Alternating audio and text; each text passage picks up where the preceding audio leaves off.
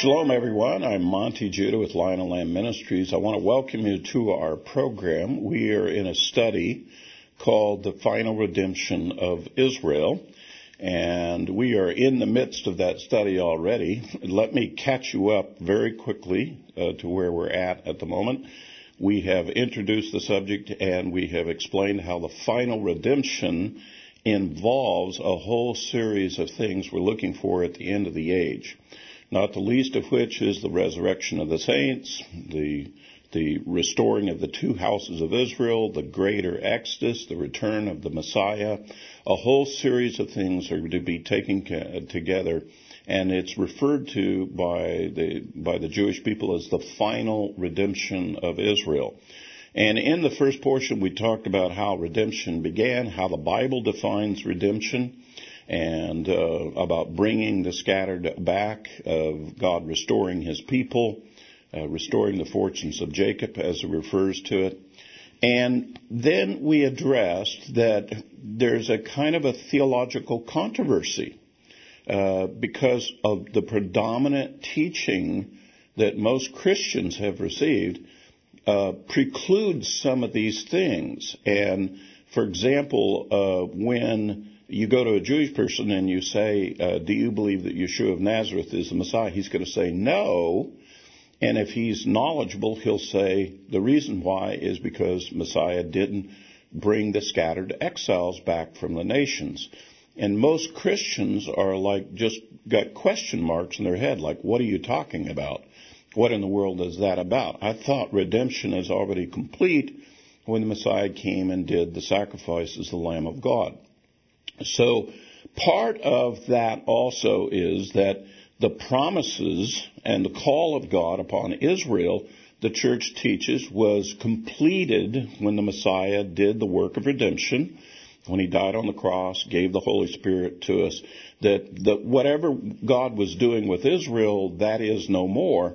And so they have not focused on the continuing promises of God to Israel they're not familiar with those. That's what part of the study, is about, is to look at that God made these promises to Israel and he is part of this covenant and he's going to keep them. And we're in the midst, uh, in, we began back a couple of programs ago, reviewing again these covenants that God made with mankind. Uh, the church lumps all the previous covenants into the word the Old Covenant. Everything in the Old Testament is part of the Old Testament, the Old Covenant. And there's only one book in the New Testament that infers that or even speaks to that. That's the book of Hebrews. But what we've done is we've gone back and we're examining those covenants again. And one of the things that we're coming away with is there are definite signs with the covenant. The covenants were established by God. They don't go away. God continues to keep those covenants. And so we're kind of breaking down, if you will, this, this idea that everything is lumped together as the old covenant. Now, in the previous programs, we talked about the covenant that God made with Adam. It was with all of mankind. We labor, we sweat of the brow. Uh, women bear children in travail. Uh, this is the course of our life. Our lifetime has a certain mortal frame to it. These are all the things that came about as a result of the agreement that God made with Adam for all of us. Then the next one we looked at was Noah. God made a covenant with mankind, Noah, that he would not judge the world any further by water. Of course, the flip side of that is his future judgment is by fire. Uh, but he said he would not destroy the world by water ever again. And to put a sign in there of the covenant for it, he uh, instituted the rainbow or the bow in the sky, and that's the sign of that covenant. Now, the one thing that became clear, and this is what I'm emphasizing at this part of the study, the agreement that God made with Adam is still in effect today. The agreement that God made with Noah is still in effect. Noah's covenant didn't replace Adam's covenant. And what we were getting ready to see is that the next covenant, which is the Abrahamic covenant, it's not going to replace the Noah covenant. They are separate, distinct covenants, but they add together in a collective that we call uh, these covenants of God. And by the way, I'm, I'm going to tell you right now that the new covenant does not replace any of the previous covenants. So That's my key point I'm trying to emphasize. God makes a covenant with man or with some individuals, and he keeps that covenant. He doesn't change his mind. He doesn't reverse his position for the future. He continues to manifest himself and continues on with these covenants, and they remain in effect even till this day. Now, in our study, we're in the midst of reviewing those covenants, and we're at the point now where we're ready to talk in more detail about the covenant that God made with Abraham. And let me just, an introduction to that, let me say to you that now we're going to see a shift in the covenant. Uh, God's agreement with Abraham, and by the way, I'm going to refer to him as Abraham, even though he has a period of time where he's called Abram and then becomes Abraham. I'll continue to refer to him as Abraham. Uh, it all of a sudden the covenant now becomes personal. It, the covenant now includes relationship. The previous covenants God made with all of mankind, and, and even today, uh, all of mankind still has that covenant with God, the Creator God. But now with Abraham, it's going to get personal. It's going to be involved Abraham and his descendants and his family. And of course, we're going to come to understand that his descendants, his family, uh, is quite extensive. It's a spiritual family of those who believe in the God of Abraham, Isaac, and Jacob. And he'll use three fathers in a row to manifest and fully show this covenant, but it's going to get laid out initially with Abraham. Uh, if you will, let's look at Genesis 12, beginning at verse 1. This is where Abraham and his covenant is first introduced to us. And by the way, we're going to find there are three major parts of this covenant that God makes with Abraham. And let me just tell you in advance, part of what is happening is that when God makes a covenant, He's also revealing certain things about Himself. I don't know if you know this, but how you really get to know a person, uh, you have a relationship, is you have to enter into agreements with the person. In the keeping of the agreement, that's how you learn whether the person is trustworthy or not. You learn about his character. You learn about how he handles different situations. And, and a marriage covenant, as an example, is a tremendous uh, effort in which that you get to know the other person. In other words, the key to a successful marriage covenant is the revealing of one another, and you become more and more intimate. You become more and more knowledgeable, personally knowledgeable of the other person. Well, the same is true of God forming covenants with us. It's revealing things about God and it's telling us more about him so that we can be enter into a intimate relationship a powerful and strong relationship with God. And this is the first manifestation. We're going to see how God does this with Abraham. Again, let's look at Genesis 12, beginning at verse 1. This is where this begins. Now the Lord said to Abram, Go forth from your country and from your relatives and from your father's house to the land which I will show you, and I will make you a great nation, and I will bless you and make your name great, and so you shall be a blessing. And I will bless those who bless you, and the one who curses you I will curse, and in you all the families of the earth will be blessed. So God's now intending to do something with the world, just like he's done with the others. But now it's going to be tied into a personal relationship with a person. In this case, Abraham. Um, and it, the, the fundamental thing here is God intends to bless. He intends to do good to Abraham and to his descendants.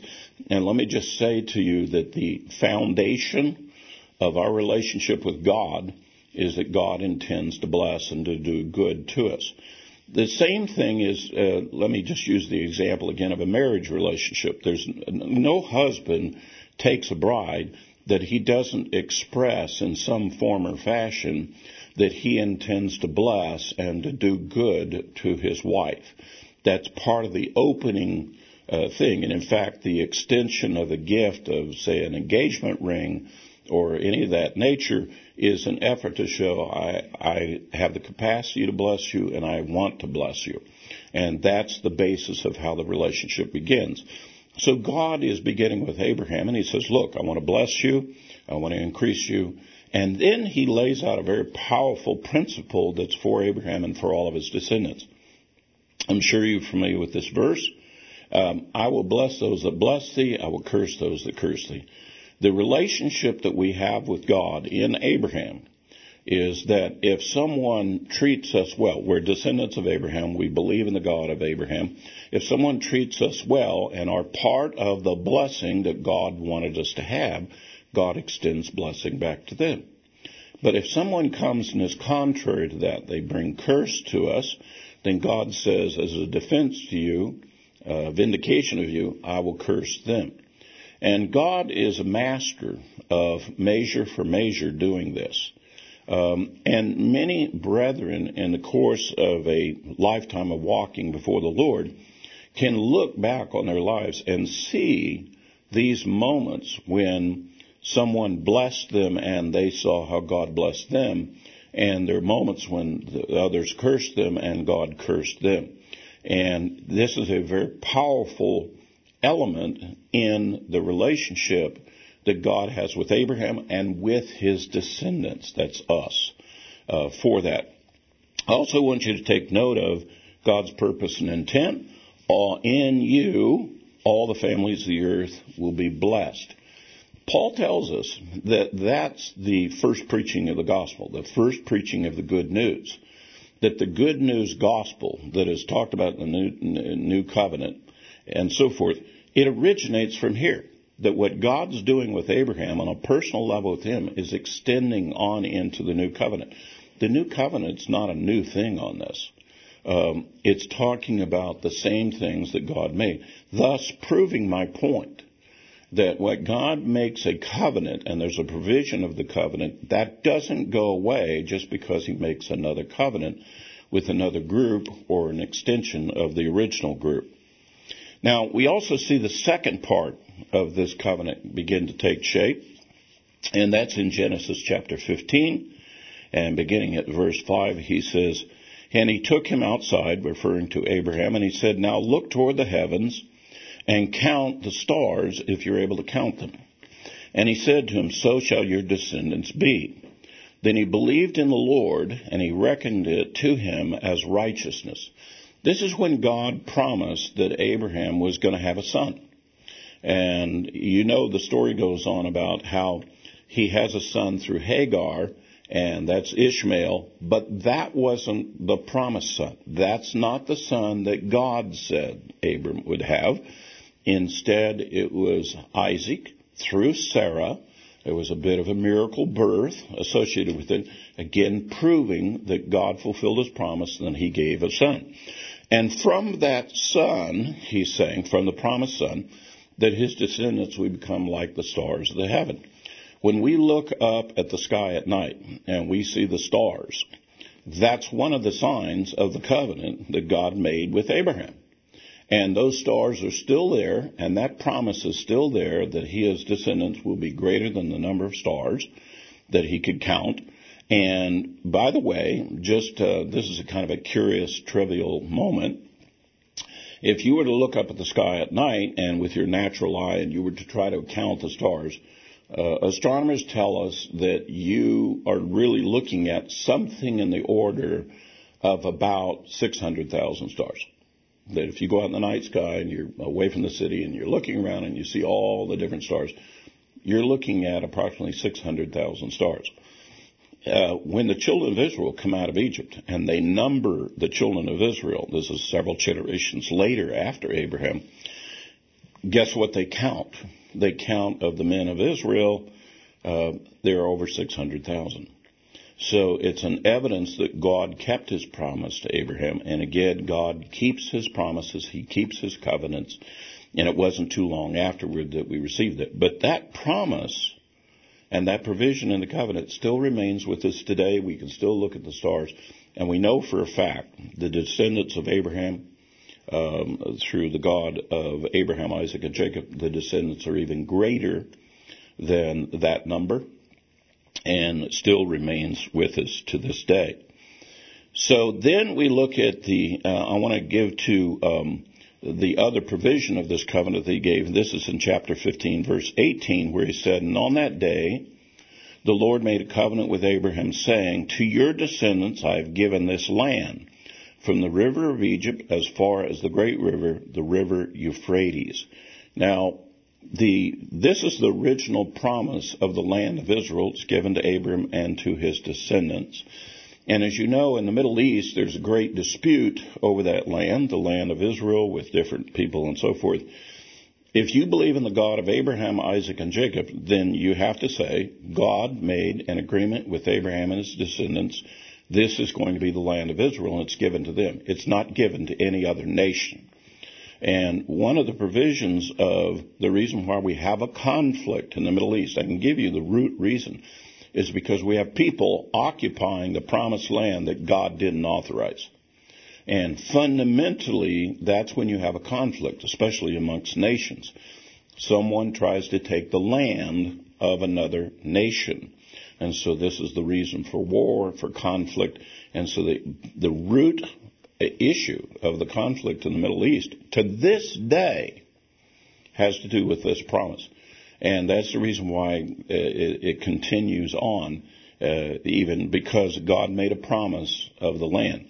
If you look at the parameters that God made here from the river of Egypt, He's not talking about the Nile. There's another tributary uh, river called the River of Egypt that is the border between Israel and Egypt and it's not all the way over into the Nile Delta at all.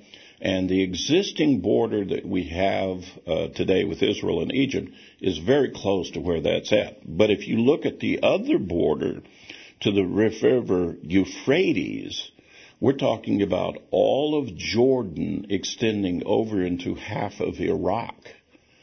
That land belongs to Israel to Abraham and to his descendants. Now, at no time have we seen the Abraham or his descendants ever actually occupy all of that land. The closest we ever got to it was in the time of King David. And King David, his empire uh, was quite extensive as to how it doesn't mention how far it went over to the to the east of uh, Jerusalem, but he pretty much was in control of most of the land that is mentioned here as being the promised. And his kingdom was considered to be the greatest of Israel on the earth through King David. Um, the uh, what most teachers um, do with regard to this is we refer to what we call Israel and Greater Israel.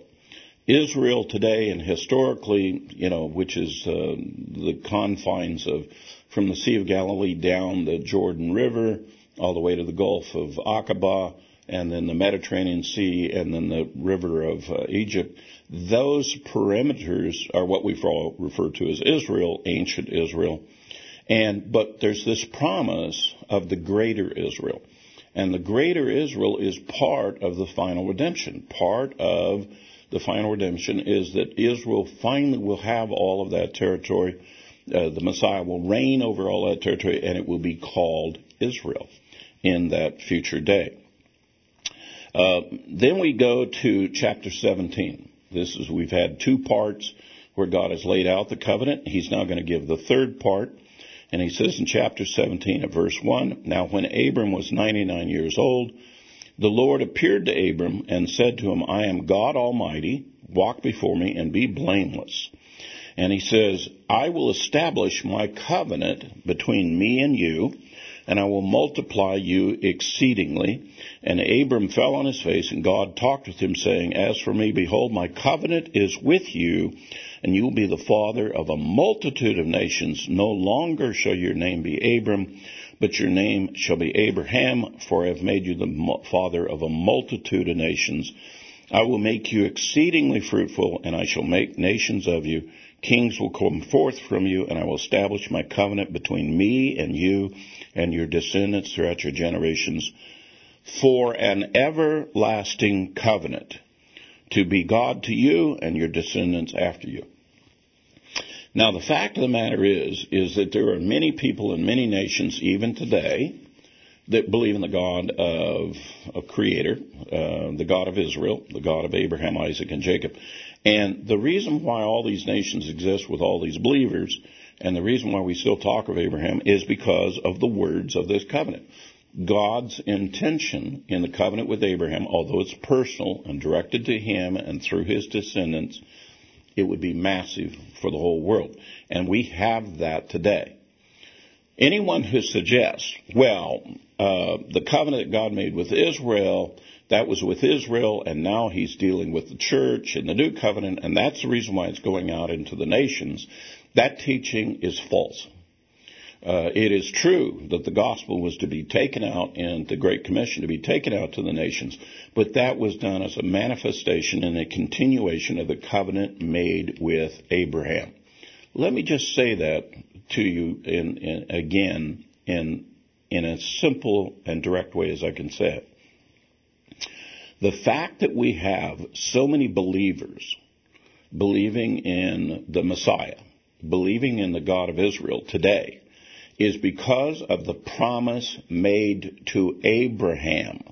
That's where the original idea comes from. It, the idea that the nations of the world would become believers in, in, in the one true God is not a new covenant only idea. Now, I've heard teachers say, well, God had one program with Israel, He's got a whole different program with the church. That's false teaching. Absolutely false. I've just read to you. God's stated intention with Abraham, it was for all the people of the world. The fact that we have all the people of the world getting involved with the one true God is the fulfillment of the promise and the covenant he made with Abraham that he would make him the father of many nations, not just Israel, and that that relationship with God would extend through Abraham. Years ago, um, I was at a uh, forum, um, and it had put to, been put together on a university, and it was kind of a uh, let's uh, meet different leaders, teachers of different religious bodies, and let's give them an opportunity to kind of express how do they originate, where they come from. The um, the first one that uh, got up was a uh, Methodist, and he said, well, we Methodists, we got started uh, in England, and it, the it was John Wesley, and he had this Bible study, and and uh, they, that's the reason why they're called Methodists because they had a particular way would study the Scripture, and that's where we came from. So then they had a Catholic priest, and he got up and he said, "Well, we began with uh, the Messiah." Uh, the Christ being crucified on the cross and everything that is extended from there. That that's where we come from and and what we've been doing. And then they asked this Mormon, and this Mormon came in and he said, "Well, we're." You know, um, we got started, you know, there in the United States, and we made our way to Utah. And Joseph Smith, you know, he was the guy that started this, and and uh, Brigham Young and those guys, and uh, that's how the Mormons uh, got started. And then they asked me, and I was almost embarrassed. And I said, well, actually, um, where I originate from is from Abraham. I predate all of these people. In fact, they don't realize it, but they all come as a result of the Abrahamic covenant. They, they, they, you know, God didn't just decide to start something new. God, the, the thing that God got started with mankind started with Abraham. So I date all the way back to the origins of that, and I'm part of the promise of Abraham to be of Abraham's descendants. Uh, to tell you the truth, it was shocking. I don't think anybody had ever quite thought of that before. And as you would expect uh, in with the issues of um, uh, dealing with that kind of theological conflict, uh, the questions that came from the audience was the I, I had the host of the most questions because uh, they wanted to know more about what I had to say than what the others. They kind of had the others figured out, but they never heard that concept, so they wanted to hear more about it. It is strange to me, honestly, it is strange to me the number of Christian brethren, and I used to be a good Baptist, uh, the number of Christian brethren, even from that, people who study the Bible, who claim to know what the Bible is, and they still don't understand that the covenant that God made with Adam is still in effect, with Noah it's still in effect, the one with Abraham, it's still in effect, and they are here as part of being the nations and believing the God of Israel as a part of the covenant with Abraham. Uh, they they just skip all of that and jump fast forward into the new covenant. When we get to the new covenant, we talk about that we're going to find ourselves relating back to the previous covenants, and we'll see the connection where it goes forward as well as backwards uh, into it. Let me continue on with uh, what uh, God said to Abraham of this covenant. Let me repeat again for you the words I will establish my covenant between me and you and your descendants after you throughout your generations for an everlasting covenant to be God to you and to your descendants after you. I want you to take note. It says for an everlasting covenant. Uh, the, in the Hebrew thinking, an everlasting covenant, we have another name for that. We call it the salt covenant. Salt is a simple substance that we have here, sodium chloride. Uh, we use it in all of our food, and it's a very natural ingredient that exists. And I don't know if you realize it, but salt has always been here. And by the way, after you and I are gone, salt will still be here. And God uses this picture of a, a salt covenant. Salt being, this is like me, the Lord. When I made an agreement with you, it is like before you, it's during you, and it will be after you. Uh, that it remains forever. It's eternal. It's referred to as an everlasting covenant, and it's called a salt covenant. You're going to hear more about that later as we get into the other covenants.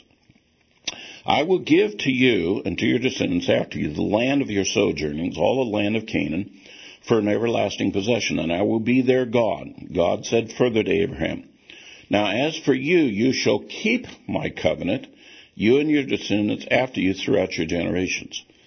Did you hear that? There is a covenant with Abraham we are to keep forever.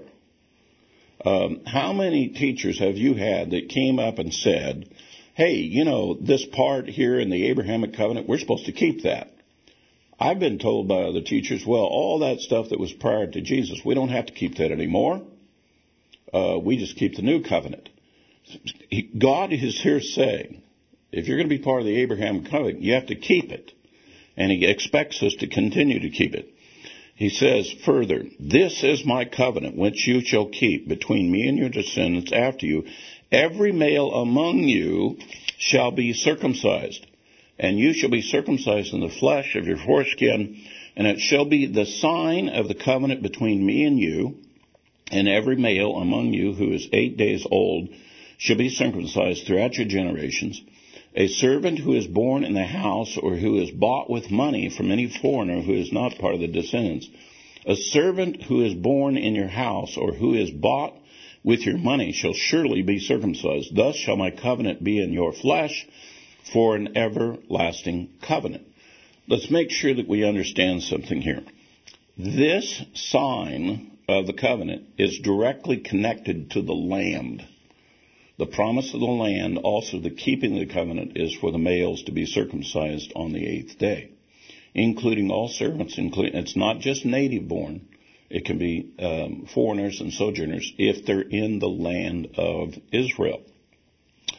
Um, in the New Testament, there are some places uh, where there's a little bit of a controversy. Paul talks about what circumcision is, what circumcision isn't.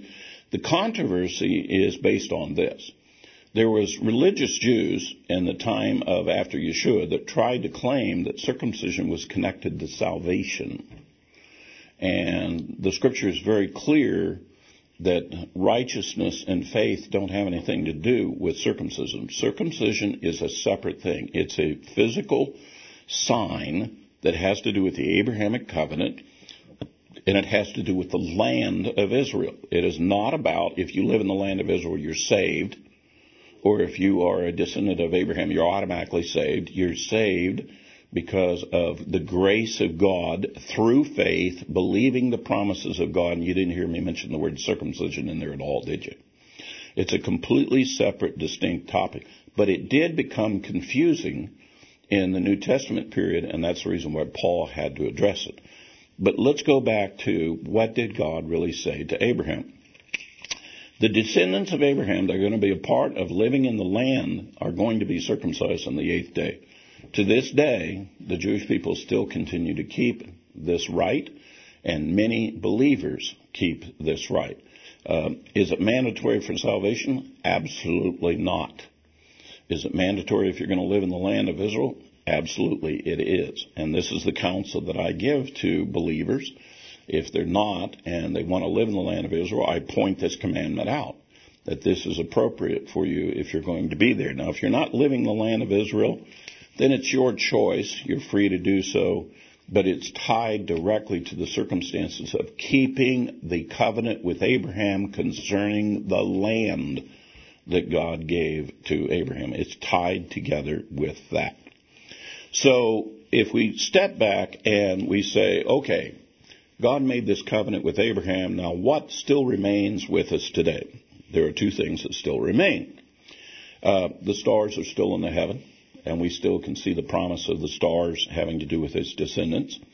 And furthermore, we still have the rite of circumcision. It exists in the world today. It is part of it. That has not gone away, and nobody is standing up and saying, hey, with the new covenant, we can get rid of the stars. The stars have no more meaning or we can get rid of the rite of circumcision. Nobody stands up and teaches that because it's not correct. It's not true. So we have now completed three of the covenants that God made Adam, Noah, and uh, Abraham. Uh, and I might also add that Abraham, the covenant is with Abraham, Isaac, and Jacob. In three generations of fathers, he made exactly the same covenant with Abraham that he did with Isaac, the same one he did with Jacob. And during that story, if you'll recall, Abraham had two sons, Ishmael and Isaac, but the covenant extended to Isaac. Isaac too had two sons, Esau and Jacob, but the covenant went to Jacob. So thus we call it the covenant with Abraham, Isaac, and Jacob, the three fathers. And we're ready now for the Mosaic covenant. And understanding how the Mosaic covenant came about, it's the ancient story of Israel being down in Egypt, being enslaved by Egypt, and God now bringing them up from Egypt. The reason they are in Egypt is because God said to Abraham that his descendants would end up making it down to a foreign country. They would become enslaved and God Himself would bring them up, which is the great story of redemption. If you remember, Joseph was the first one who went to uh, Egypt. He was the first one that was enslaved there, and from his descendants, that's how uh, Jacob and his family ended up going down into Egypt was through the story of Joseph, and thus the story of redemption. But I want to take you to back again to Genesis 15 when we're talking about the covenant with Abraham, because this is when God told Abraham that his descendants would end up going down into Egypt, and the reason why he was going to have to bring them up. In Genesis 15, beginning at verse 13, it says, God said to Abram, Know for certain that your descendants will be strangers in a land that is not theirs where they will be enslaved and oppressed 400 years. But I will judge the nation whom they will serve, and afterward they will come out with many possessions. As for you, you shall go to your fathers in peace. You will be buried at a good old age. This is the fourth. Then in the fourth generation they will return here, for the iniquity of the Amorite is not yet complete. God obviously knew in advance when he talked to Abraham what was going to happen to his descendants. He made a covenant with him and his descendants. He knew that eventually his descendants would end up down in Egypt and that Egypt would enslave them. And so he tells Abram that when, when that time comes, I will bring him up. And he also alludes to the Amorites. Now, the Amorite were also a very ancient people, and God, when He brought the children of Israel up out of Egypt and brought them into the land, He used them to render judgment to the Amorites. And if you remember in the battles, uh, in going to the promised land, they had to deal with the Amorites. God had a, several things working here at the same time. He shared with Abram what was the great plan. I want you to take note of something here for a moment. God knew that when he made this agreement with Abraham, that part of his agreement with Abraham was going to extend all the way over to this new covenant, which would be called the Mosaic covenant. He knew it was going to extend into it. And, and he had the foreknowledge of that, and he, so he spoke to that. Because God will make a covenant with Moses and with the children of Israel, bringing them out of Egypt, and so the Abrahamic covenant is feeding into it. By the way, I want you to take note of that's the way the covenants work. Each successive covenant lends itself into the next one. You're going to see this very powerfully demonstrated um, in the following covenants that we see, how God increases that. He'll, he's going to take the Mosaic covenant. It's going to feed into King David and the Davidic covenant. It's also going to feed into the new covenant. All of these feed ultimately into the final covenant that God will have with mankind. So let's move to the Mosaic covenant, and we have some time now to get into this for just a little bit. Uh, let me take you to Exodus chapter 3. And this, of course, is uh, uh on the heels of, of uh, Moses is reminding us there were 70 persons that came from the loins of Jacob that went down into Egypt. And that was mentioned in Genesis. It's mentioned again in Exodus as Exodus begins. And the story is set because there's a little bit of intrigue to that, and I need to make mention of it very quickly. If you go back into Genesis and you count up the names, because it lists all the names of the people that went down uh, to Egypt, uh, it says 70 persons in all from the loins of Jacob went down there. Uh, that doesn't include Jacob, nor does it include Jacob's wives. Those aren't from the loins of Jacob. It's his children that we're talking about. If you list all of the names, there's only 69 names listed. You do not see the 70th name in the listing. Now, when you get into Exodus, you're going to hear the story of who the 70th person is. And the 70th person turns out to be the mother of Moses. She was born the day they arrived in Egypt. She was the 70th person. So the first part of Exodus is telling us about reminding us of the 70 persons, how they got down there and how they got into Egypt. And then from that point about the fulfillment of them living there, prospering, and then becoming enslaved by Pharaoh, a future Pharaoh uh, there in Egypt, and about how God now is going to fulfill his promise that he made to Abraham to bring them back up again. So in Exodus chapter 3, let me begin at verse 6, and here is um, the Lord having conversation with Moses, and, and he's at the burning bush, and here's what he says. He said, Also, I am the God of your father, the God of Abraham, the God of Isaac, the God of Jacob. Why would he say that? Because the conversation that God is getting ready to have with Moses is an extension from what God said to Abraham, Isaac, and Jacob. In other words, the covenant that God made with Abraham, Isaac, and Jacob, the reason why things are going to be happening is because I made a covenant with your fathers. And so he wants Moses to know that his father is one of the descendants, he's one of the descendants, and he's going to be doing this according to the promises and the covenants that he made. Then Moses hid his face, for he was afraid to look at God, and the Lord said, I have surely seen the affliction of my people who are in Egypt, have given heed to their cry because of their taskmasters, for I am aware of their sufferings. So I have come down to deliver them from the power of the Egyptians, to bring them up from the land to a good and spacious land, to a land flowing with milk and honey, to the place of the Canaanite, the Hittite, the Amorite, the Perizzite, the Hivite, and the Jebusite. Now behold, the cry of the sons of Israel has come to me, Furthermore, I have seen the oppression with which the Egyptians are oppressing them. Therefore, come now, and I will send you to Pharaoh so that you may bring my people, the sons of Israel, out of Egypt. Remember when I shared with you about God's agreement with Abraham now became personal? Well, at this point, you know, why would God be going down and gathering the people up out of Israel? Well, he told Abraham that was what was going to happen. Uh, so he could say, I was fulfilling my good word. But at this point, he draws attention to the harm that are happening to the descendants. Remember, I will bless those that bless thee, I will curse those that curse thee. And that promise was extended to Abraham and to his descendants. So we are now seeing how God's personal attention it was not only on Abraham, but it's on Abraham's descendants. May I just also say the same attention that God gave to the descendants that were stuck in Egypt, God gives the same attention to us.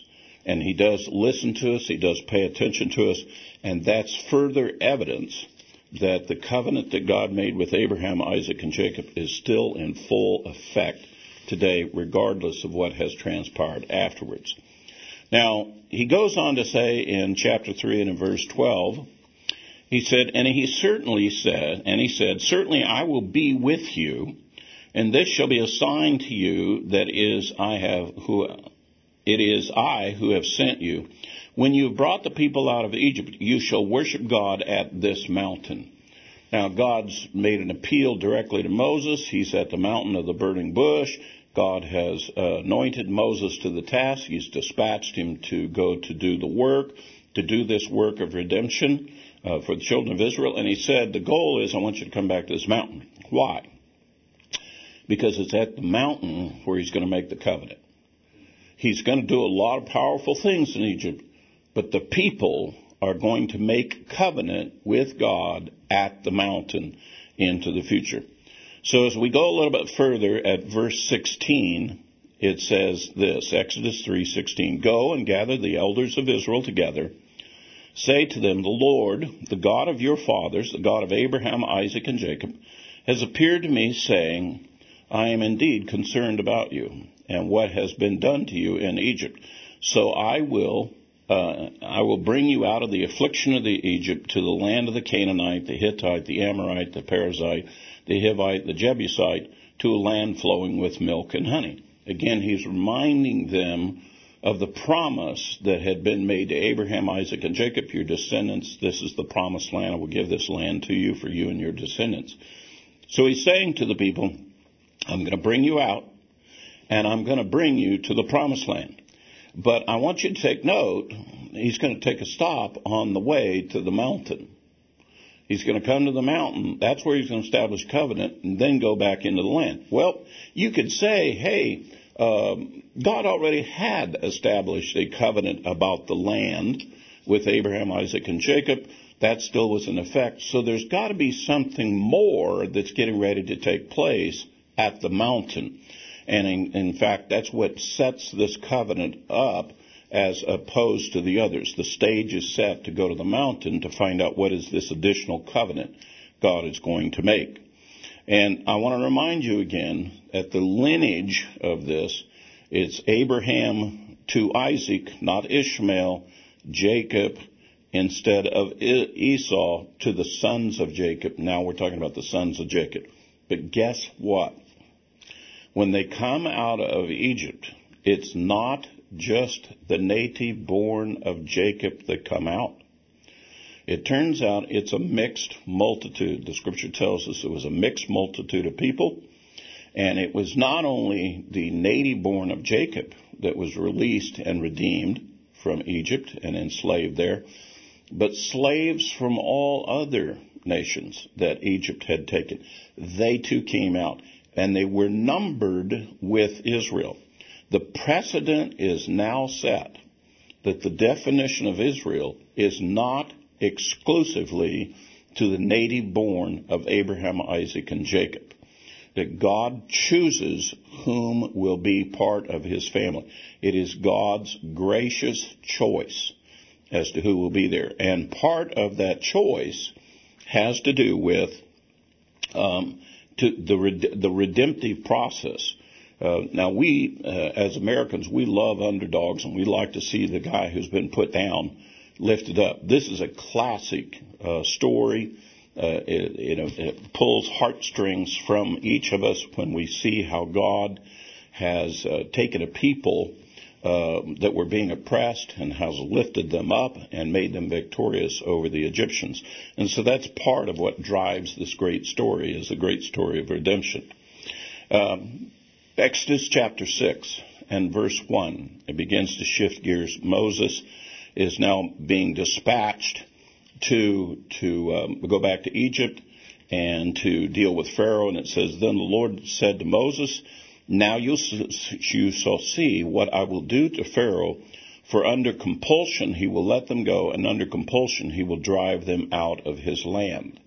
The, this conflict uh, between the oppressor and the redeemer is, is a classic spiritual story, and it kind of explains a lot that's going to follow from here on out. The whole idea of the Messiah coming to forgive us of our sins is that each of us, because of sin, we've become enslaved. And we die in our sins, just as Israel was enslaved and will die in Egypt unless a Redeemer comes. The ancient story of redemption is built from that. And as I mentioned to you before, since we're talking about the final redemption of Israel, the very roots of the definition of the Messiah coming and redeeming, it comes from this ancient story. And it began with the words of Jacob sending Joseph to see to the welfare of the brethren in Genesis 37 and verse 12 and 13. All right. So now, furthermore, in chapter uh, Exodus chapter 6, um, he goes on to explain a little bit further about uh, what he's going to be doing through Moses. And it says, And God spoke further to Moses and said, I am the Lord. I appeared to Abraham, Isaac, and Jacob as God Almighty, but by my name, and this is the name uh, Yahweh, uh, I did not know myself, I did not make myself known to them. I also established my covenant with them to give them the land of Canaan, the land in which they sojourned. Okay, he's reminding us of the covenant that was made with the fathers, and he's still keeping it. Furthermore, I have heard the groaning of the sons of Israel because of the Egyptians are holding them in bondage, and I have remembered my covenant. I said to Abraham that his descendants, those that bless them will be blessed, those that curse them will be cursed. They are cursing my, your descendants, and I'm going to put judgment upon those that have done it and deliver your descendants. Say therefore to the sons of Israel, I am the Lord, and I will bring you out from under the burdens of the Egyptians, and I will deliver you from their bondage. I will also redeem you with an outstretched arm and with great judgments. Then I will take you for my people, and I will be your God, and you shall know I am the Lord your God who brought you out from under the burdens of the Egyptians, and I will bring you to the land which I swore to give to Abraham, Isaac, and Jacob, and I will give it to you for a possession. I am the Lord. Now, you probably didn't know this, but in these words forms the basis uh, for uh, the sign of this covenant to the, that God's getting ready to do. And it's going to come about, the, the, the escape from Egypt is going to come about as a result of the Passover, the tenth judgment, which is the death of the firstborn.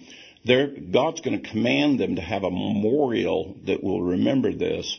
And, and part of the memorial is the Seder Passover meal. They eat this, they sit and they eat this meal with unleavened bread and they, they had the roasted lamb that, with it. Well, the wording that we have from God here, where He specifically says, um, uh, so therefore to the sons of Israel, I am the Lord. I will bring you out from under the burdens. I will deliver you from their bondage. I will redeem you with, and then I will take you. Those uh, four action verbs actually form the basis of the memorial Seder for the naming of the cups of the Passover. First cup is the cup of sanctification. I will bring you out. Uh, the second cup uh, has to do, it says, I will deliver you, uh, which has to do with the cup of instruction. Here's the judgments that God did. Third cup is called the cup of redemption. I will redeem you. I will purchase you out of there from slavery.